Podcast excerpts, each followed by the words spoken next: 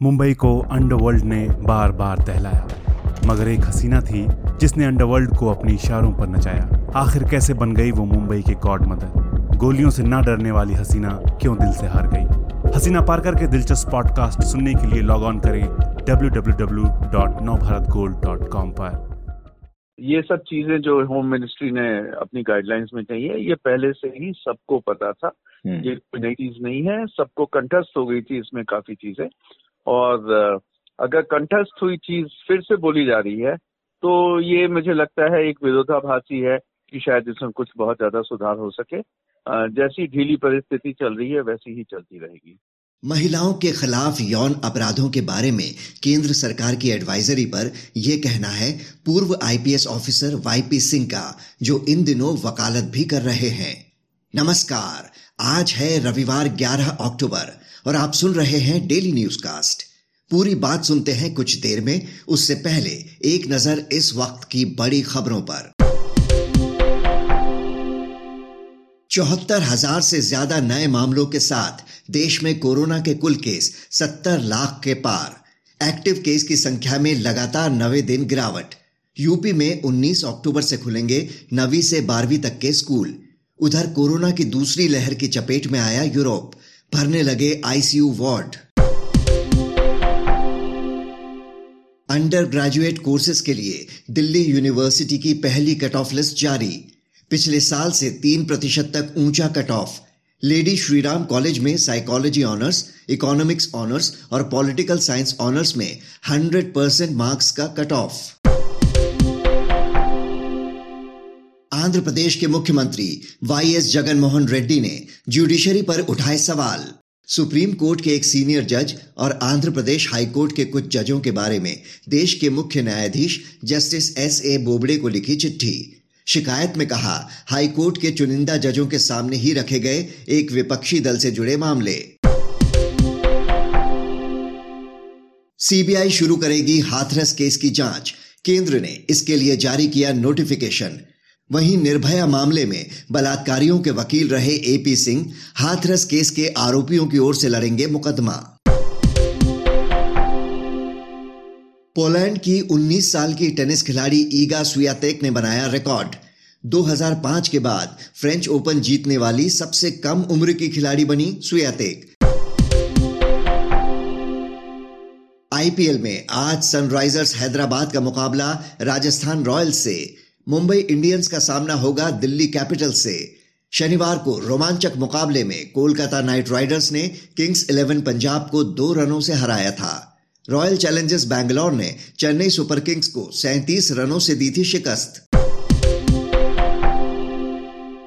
आज का सबसे बड़ा न्यूज़ पॉइंट है, महिलाओं के खिलाफ अपराधों के बारे में केंद्र की एडवाइजरी पूरी तस्वीर समझने के लिए हम बात करते हैं पूर्व आईपीएस ऑफिसर वाईपी सिंह से, जो इन दिनों वकालत भी कर रहे हैं। गृह मंत्रालय ने महिलाओं के साथ होने वाली आपराधिक वारदात, खासकर यौन उत्पीड़न के मामलों में कार्रवाई सुनिश्चित करने के लिए सभी राज्यों को नए सिरे से एडवाइजरी जारी की है। इसमें साफ़ कहा गया है कि सेक्सुअल असॉल्ट के मामलों में एफआईआर ज़रूर दर्ज की जाए और जो अधिकारी ऐसा ना करे उसके खिलाफ तुरंत एक्शन हो।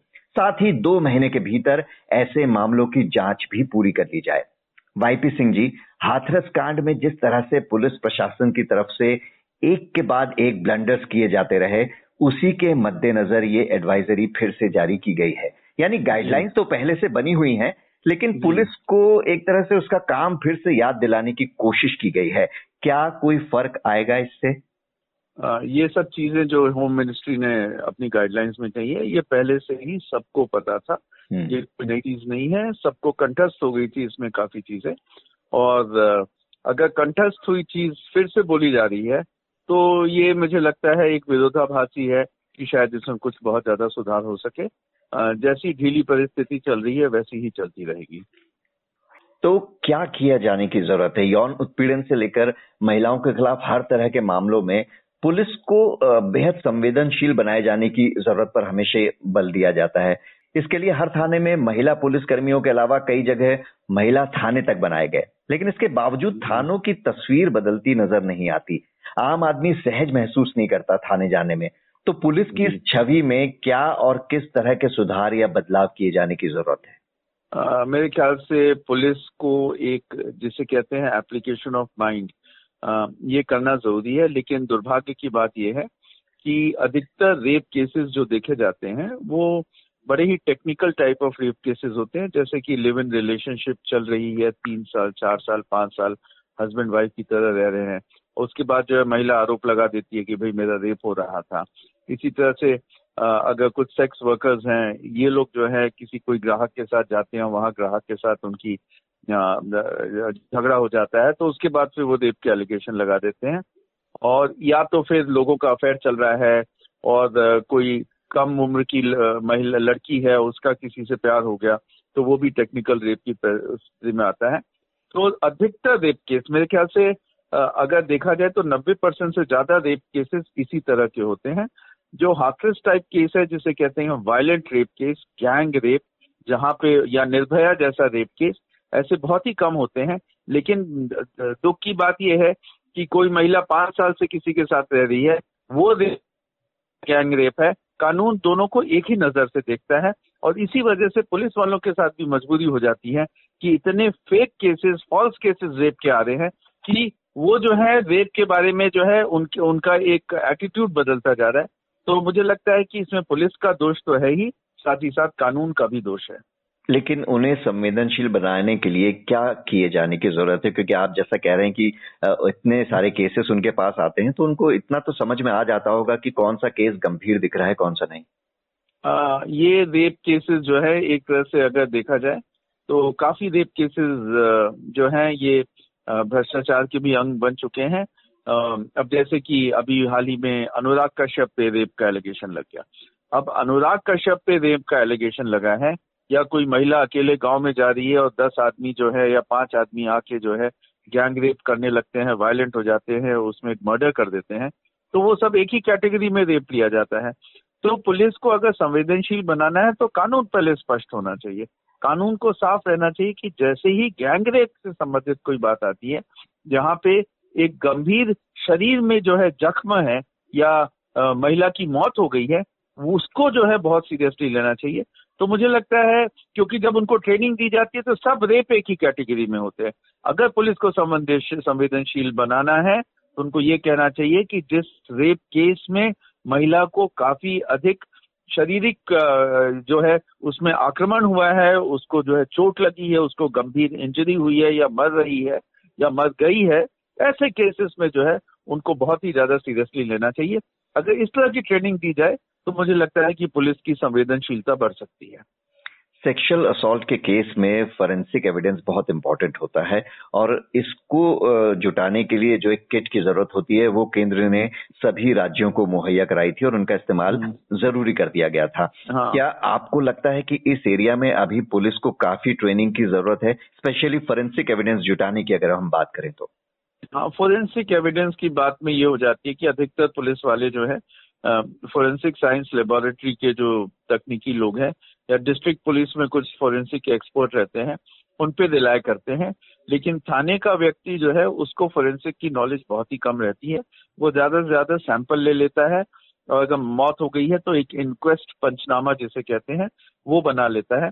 तो मुझे लगता है कि ये जो रेप के बारे और दूसरी चीज़ ये है कि इस तरह के सीरियस रेप केसेस एक बहुत ही एक रेयर माना जाता है, क्योंकि अगर लिव इन रिलेशनशिप से रिलेटेड अगर कोई रेप केस है तो उसमें फोरेंसिक जाँच का कोई महत्व नहीं आता जैसे कि अनुराग कश्यप का केस ले लीजिए, तीन साल, चार साल पुराना जो है इंसिडेंट है, उसको रेप में कन्वर्ट किया गया वहाँ पे फोरेंसिक किट की कोई आवश्यकता नहीं है और जब आवश्यकता पड़ती है, ऐसे एक बहुत ही रेयर जिसे कहते हैं, ऐसे रेप केसेस बहुत ही कम होते हैं और चूँकि ये केस इतने कम होते हैं कि पुलिस को इस किट की आवश्यकता नहीं पड़ती है लेकिन एक बात ज़रूर है कि अगर आ, किसी भी अगर इस देश में जो है मान लीजिए आठ छह हज़ार सात हज़ार पुलिस स्टेशन है और उसमें से हर साल जो है दस रेप केस भी इस तरह के सीरियस होते हैं तो सभी सात हज़ार पुलिस स्टेशन को जो है किट के बारे में ट्रेनिंग देना आवश्यक है।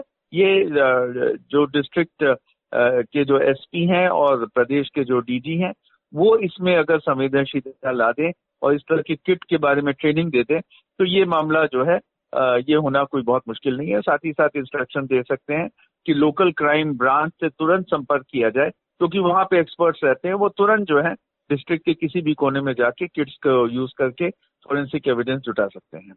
जी। एडवाइजरी में ये भी कहा गया है कि सेक्सुअल ऑफेंडर्स के नेशनल डेटाबेस के ज़रिए रिपीट ऑफेंडर्स की पहचान की जाए। तो दूर दराज के जो इलाके हैं, जैसे अभी आपने भी बात की कि कई ऐसे छोटे इलाकों में थाने होते हैं, वहाँ उनको इतनी समझ भी नहीं होती कैसे काम करें। तो ये सब तकनीक का इस्तेमाल क्या हो रहा है इन दूर दराज के इलाकों में भी? दूर दराज के इलाके में जैसे मैंने कहा इस तरह के जो गैंग रेप के केसेस हैं, ये बहुत ही कम होते हैं। ज़्यादातर रेप केसेस जो है मतलब लगभग सभी रेप केस कह सकें वो टेक्निकल रेप केसेस होते हैं जैसे मैंने कहा कि लिव इन रिलेशनशिप है या जो है सेक्स वर्कर्स हैं, उनमें झगड़ा हो गया है या एक नाबालिग लड़की का अफेयर किसी बालिग व्यक्ति से चल के चल गया है, जिसमें कंसेंट किसी किसी किसी भी समय में कुछ ना कुछ एक जो है स्वीकृति का एक तत्व ज़रूर उसमें निहित रहता है। तो इस तरह के केसेस ज़्यादातर होते हैं। तो इसीलिए जो है इसमें जो है संवेदनशीलता जो है कम होती है। लेकिन फिर भी बात ज़रूरी है कि ये रेयर केसेस होते हैं और रेयर केसेस में भी जो है पुलिस को उतना ही जागरूक रहना चाहिए और ट्रेनिंग इसी हिसाब से होनी चाहिए कि आपके पास भले ही आपके पूरे थाने के क्षेत्र में हो सकता है, दस साल में एक रेप केस इस तरह का है, लेकिन अगर आए तो आपको पूरी तरह से जागरूक रहना चाहिए सभी संसाधनों के साथ। वाईपी सिंह जी हमसे बात करने के लिए आपका शुक्रिया। इस चर्चा के बाद जानिए आगामी प्रमुख इवेंट्स के बारे में। हाथरस में दलित लड़की का रात में अंतिम संस्कार किए जाने के मामले में इलाहाबाद हाईकोर्ट में सोमवार को बयान दर्ज कराएँगे घर वाले जेईई एडवांस में छात्रों को तीसरा मौका देने के बारे में ज्वाइंट एडमिशन बोर्ड की मंगलवार को होगी बैठक। वायु प्रदूषण के मुद्दे पर सुप्रीम कोर्ट में पंजाब, हरियाणा, यूपी और दिल्ली के मुख्य सचिवों की शुक्रवार को होगी पेशी। अब एक नज़र इतिहास में आज के दिन पर। 1902 में लोकनायक जयप्रकाश नारायण का जन्म। 1942 में हुआ था अमिताभ बच्चन का जन्म। उन्नीस सौ सतासी में भारतीय शांति सेना ने श्रीलंका में शुरू किया था ऑपरेशन पवन। बात करते हैं मौसम की। मौसम विभाग के अनुसार आज दिल्ली एनसीआर की एयर क्वालिटी में मामूली सुधार के आसार। उधर पश्चिम बंगाल, झारखंड उड़ीसा छत्तीसगढ़ और महाराष्ट्र के कुछ हिस्सों में हो सकती है हल्की बारिश। अब बारी सुविचार की। अमेरिकी लेखक मार्क ट्वेन ने कहा था, ज़िंदगी में दो ही दिन अहम होते हैं। एक वो, जिस दिन जन्म हुआ, दूसरा वो, जिस दिन पता चले कि इसका मकसद क्या है। तो ये था आज का डेली न्यूज़ कास्ट जिसे आप सुन रहे थे अपने साथी अक्षय शुक्ला के साथ। बने रहिए नवभारत गोल्ड पर। धन्यवाद।